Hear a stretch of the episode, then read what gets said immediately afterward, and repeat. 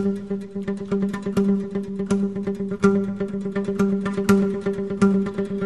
afternoon. I'm Al Kresta. Well, last night, the uh, Gen- House January 6th committee headed up the first of uh, many, I think six, seven televised hearings they're planning to investigate what happened on January 6th, 2021. As you heard me in the last uh, commentary I did, uh, you know, January 6th was a, a mess. It's a riot. Uh, I don't take it to be a very obvious insurrection in the classic sense of the term.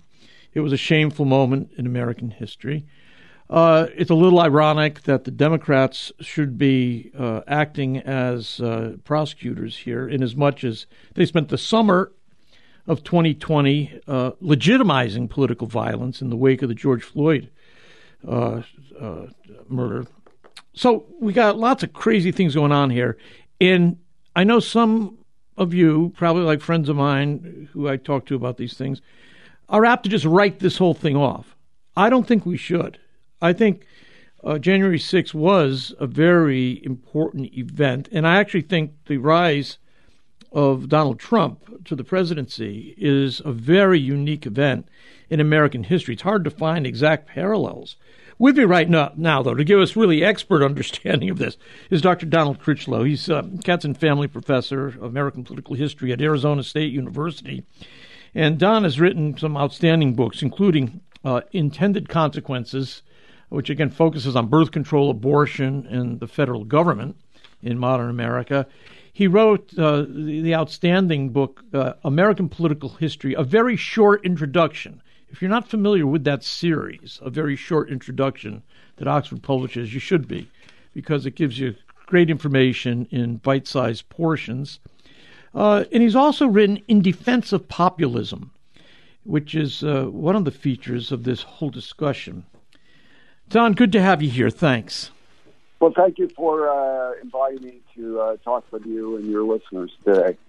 Uh, give me your fix on uh, the value of this kind of public debate regarding the event of January 6th. Well, I think this is, uh, as a historian, this uh, committee is pretty unprecedented in that it doesn't have uh, really any a- adversaries or cross examination yeah. or questions from the uh, witnesses. So, what it is, in effect, uh, is a show trial. Uh, aimed at uh, Donald uh, Trump. Mm-hmm. And I think that's, uh, we should be disturbed about many things that are happening in this uh, country. But the erosion of uh, truth or trying to arrive at uh, truth through some uh, through cross examination in a trial uh, or a committee hearing should be a primary concern to all of us. We've seen the politicization of the uh, FBI uh, that became uh, quite clear in the Durham uh, right. uh, trial. So uh, we're at a at a point in our inflection point in our uh, country where uh, truth doesn't seem to uh, matter. Yeah, I, I and I agree with you, and I, uh, I, I take a look at this, and I I just am amazed. As I said earlier, I these are the same uh, uh, public officials who, in the summer of 2020, were legitimizing political violence on the streets of uh, Portland, Minneapolis, and Chicago, and here they are going after you know another example of political violence. Help me understand, though, uh, who made up the crowd on January 6th? Yes, I think you uh, had an apt description. It was a riot, not an insurrection. Nobody uh, carried arms uh, into the uh, into the uh, into the Capitol building. Uh, there actually were kids involved. If you were going to be part of an insurrection, usually you don't bring your uh, children. uh, uh, usually you uh, bring guns. Uh, so it was a riot. And let's be clear, and I agree with you here, there were some bad actors, uh, people that were planning on uh, violence. I think a large part of the crowd were uh, were just there uh, trying to protest, and the and in some places in the Capitol, the doors were op- opened and they uh, walked in with their phones and were taking pictures of being inside the uh, in the Capitol. Yep. So, but the uh, but the, this is a show trial aimed against uh, Trump, and uh, I think Trump made some uh, mistakes. He did uh, urge that the National Guard be uh, called out because there were uh, FBI intelligence reports and police reports that some uh, people were planning uh, uh, violent acts, not with guns, but they were going to uh, breach uh, the Capitol, uh, and they were looking for uh, trouble. And it also should be uh, this whole context of the uh, the rally should be placed in uh, context of that people were uh, quite emotional about the election. They couldn't understand how Biden got 81 million, 10 million more votes right. than, uh, than uh, Biden. And let's face it, there was uh, a good deal of uh, fraud that was uh, occurring in this uh, election. Uh, perhaps not enough to uh, change the election results, but people were in a high state of uh, emotion. Sure. Uh, personally, I think that uh, that Trump should not have uh, uh, declared the election a stolen election. I don't think this. Uh, I don't think this should be uh, a continued point uh, by Trump or anyone else. Mm-hmm. We need to have voter uh, right. integrity.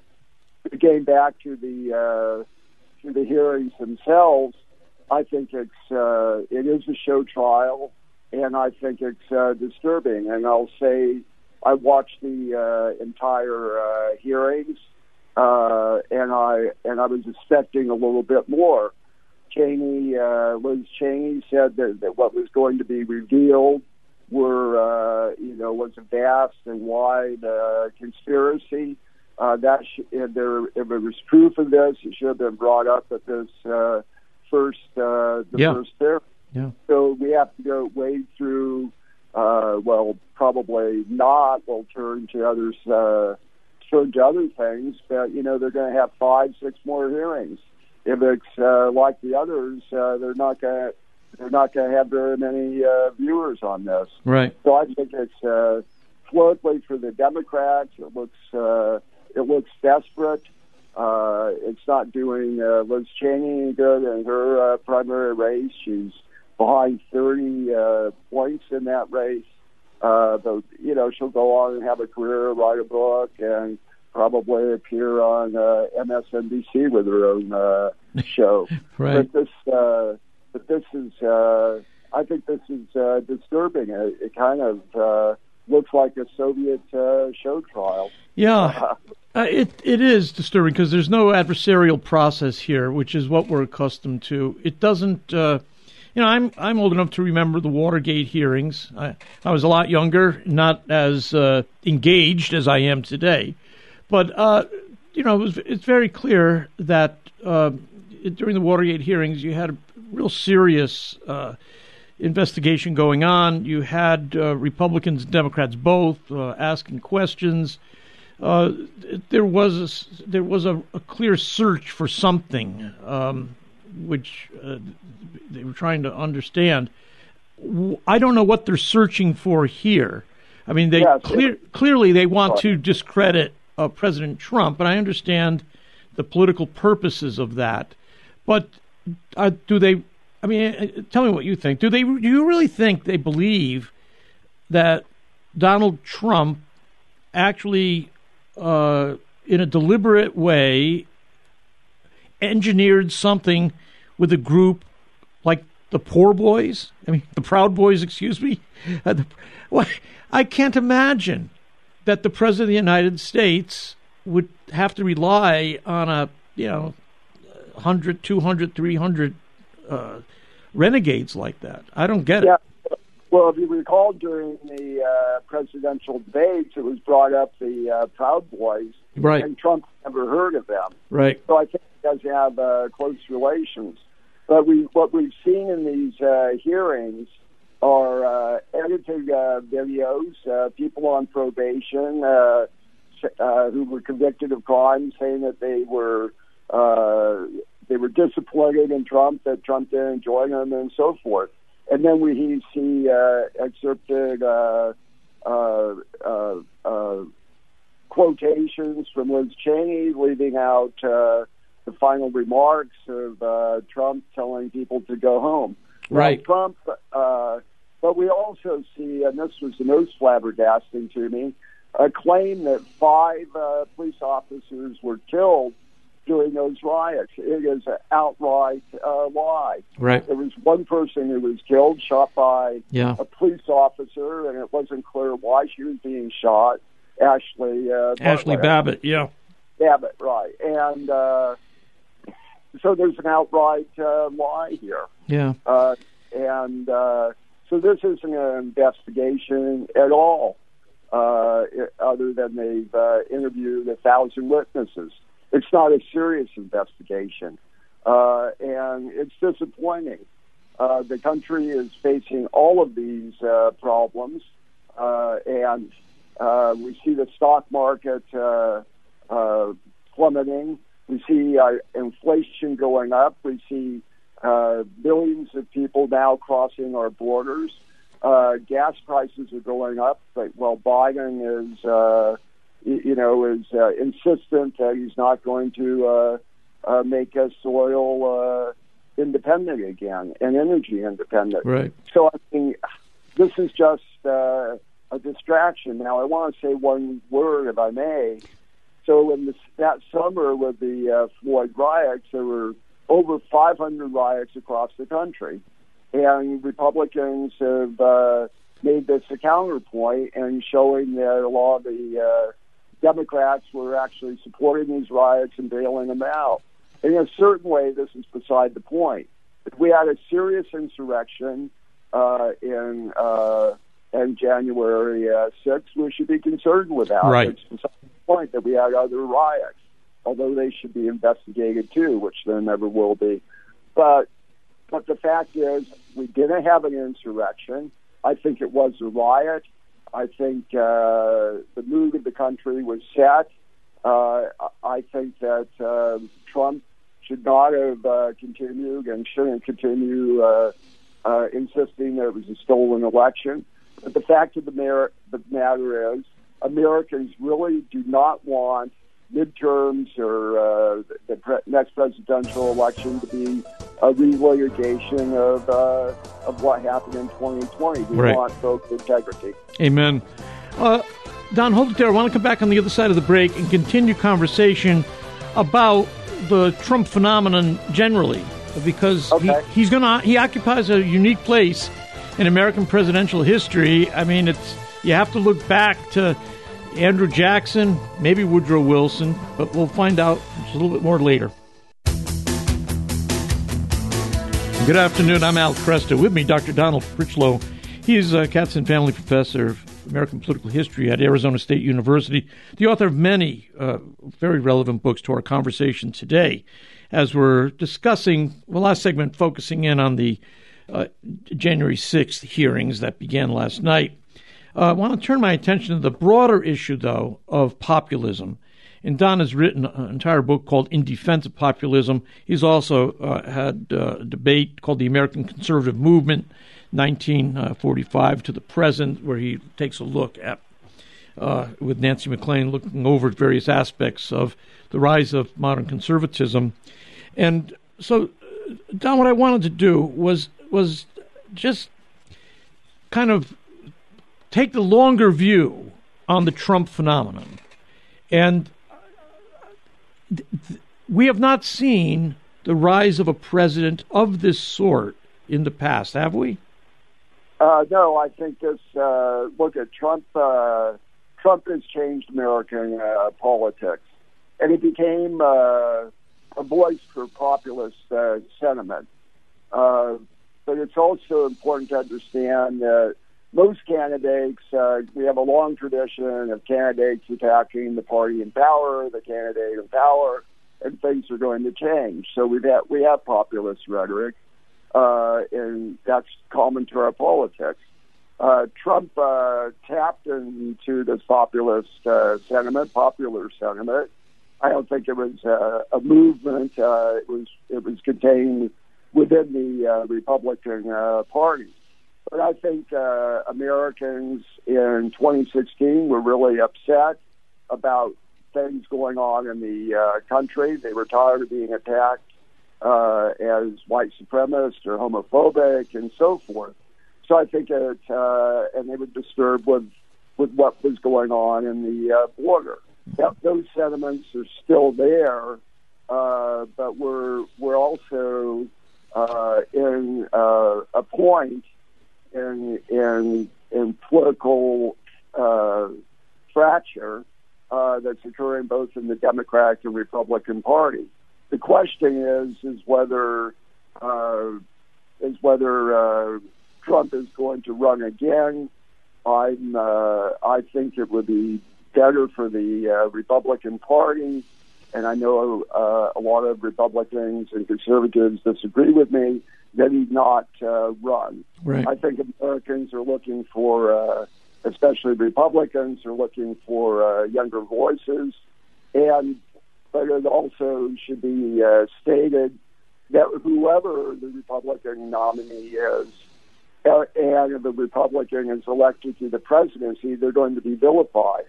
The argument that uh, Trump will, uh, if he wins election, runs and wins election, will be uh, ex- exceptionally uh, vilified, I think is uh, is a misunderstanding that any Republican is going to be vilified, uh, just as Republican presidents have always been vilified in modern times.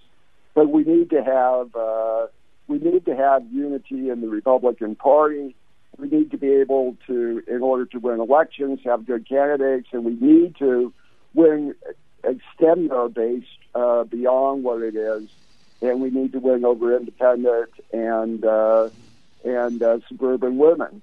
Arizona, in Arizona, where I live uh, and work, uh, one of the losses, clear losses in the uh, 2020 were suburban uh, women and uh, and independent women, and those women need to be uh, won over. The suburbs yeah. need to win. And Trump, uh, uh, throughout his presidency and in 2020, uh, he just uh, appealed to the uh, base. Now, he did turn out a lot of votes, but I don't think the base is enough to win uh, uh, election right. in itself, especially statewide elections in various uh, states. So I think we need uh, new voices, people that are going to be a candidate who will reflect, uh, uh, who will articulate the uh, Trump uh, agenda, but also one that's going to be able to uh, candidate a president who's going to be able to really implement uh, real reform. But in the end, uh, I, Al, I really think underlying all of this is a culture that is uh, uh, that is rotten, and that that's a long term uh, struggle Yeah. that we need to uh, continue through voices such as your own. Yeah. Well, thank you. I can, a question a lot of people are raising, uh, Don, is whether there can be uh, the the Trump policies without Trump the person at the center of them. Well, I think there uh, can be the real, the really important, pertinent question is, is whether Trump thinks that there can be.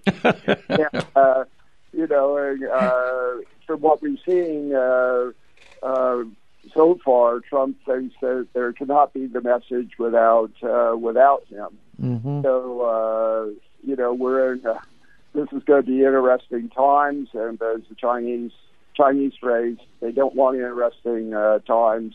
I just assume that we uh, get back on uh, a more steady course, but I'm Mhm. afraid that we're not going to uh, see that. We're going to see a lot more uh, uh, hyper politics, partisan politics, and uh, and continued violence in various forms. That's that's just where we are as a country Yeah. and we're, I think we're all praying that we could get through this and help restore uh, democracy.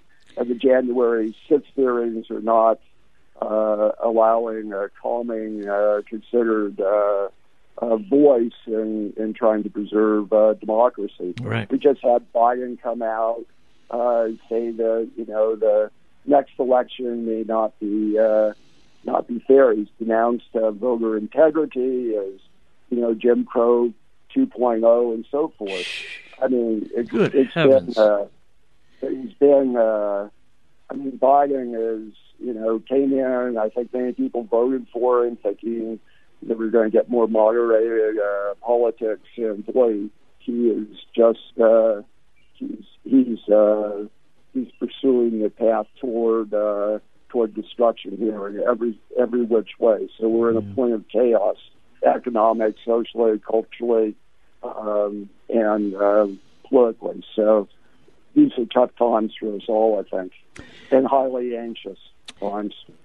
there are there are people who long for what they imagine would be uh, what they imagine a leader like uh, Reagan, for instance. There's this idea that he he was able to win because he was uh, an optimistic uh, voice. He had a great smile, great uh, deliver, knew how to deliver lines really effectively. Um, but and he had a coherent political philosophy and people around him who understood him. But what's the? I mean, is there is there any political figure on the horizon that you see could rise up and actually uh, move beyond the spirit of uh, contention? This, it's I know we always elections are about contention; they're about fighting. I, I get that, but there's more or less civil ways to do it. Is there a, a, a political figure that you see that could actually restore some sense of civility? Uh, well, that's uh, that's a difficult question. Uh, actually, uh, I, I've heard DeSantis. He's very calm in his uh, articulation of his points. He's uh, not a fiery uh, speaker. Uh, Tom Cotton, and I think there's others on the uh, rising who could do this. Uh, so deliver a message and that continue, that uh, articulates uh, the Trump policies, the Trump agenda on immigration, economic recovery, energy independence, and so forth. Uh, but it's, I think it's a point worth making that, uh, that Abraham Lincoln, when he was elected, uh, many people were shocked by the election. He won a landslide, by the way, but he really grew into the office. Right. And I think one of the things that occurred, and I voted for Trump uh, both uh, times Mhm. he uh, ran, but he didn't seem to be able to grow into the office. Right. Uh, Right. in both his messaging, uh, he had uh, he made some good cabinet appointments, which I think were important, but he uh, he didn't. Uh, many of the lower level, uh, mid level uh, administrative administration appointments were not made. There were fundamental mistakes that were made when they controlled Congress. Immigration reform uh, came up, healthcare reform came up. He held back in supporting the uh, supporting the legislation. You know, Paul Ryan was uh, speaker Right. and uh, and he allowed uh, you know dissident voices caucuses in the Republican Party to basically uh, undermine the legislation. So what happened in the midterms? The Democrats ran on health care reform. Republicans could have taken that off the table with better uh, leadership. And you know, I think Trump accomplished a lot. We all, uh, most Republicans, most conservatives would agree with that. But there were uh, serious uh, failures in the uh, administration because, you know, he was inexperienced and everything had to do, uh, everything involved him. Uh, It's Right. kind of uh, personal, and he has to be the center stage. I think the turning point, if I may, was with these uh, when he took over from Pence in the COVID briefings, and uh, and I think that was kind of a turning point in his uh, in that campaign. Oh. So he loved going to rallies. Everybody was excited. He was entertaining Yeah. uh, at these rallies, but it wasn't enough, I don't think, to uh, uh, to to extend the uh, extend his the Republican support. So Republicans have a great opportunity. There may be a red wave coming. It looks like it in the midterms, but they also are going to have candidates that are going to be really vulnerable uh, in the uh, general election. So we're going to Republicans are going to pick up seats, but they may lose some uh, seats that were really that should have been uh, theirs with better uh, candidates. I wanted to ask you about Bill Barr's statement. Uh, it, it's in his book, uh, One Damn Thing After Another. Yeah. Barr said the only person who could have beat Trump in 2020 was Trump himself. Does, does that make sense to you? Do you believe that? Well, I uh, yeah, I, I I think there's a good deal of uh, truth to that.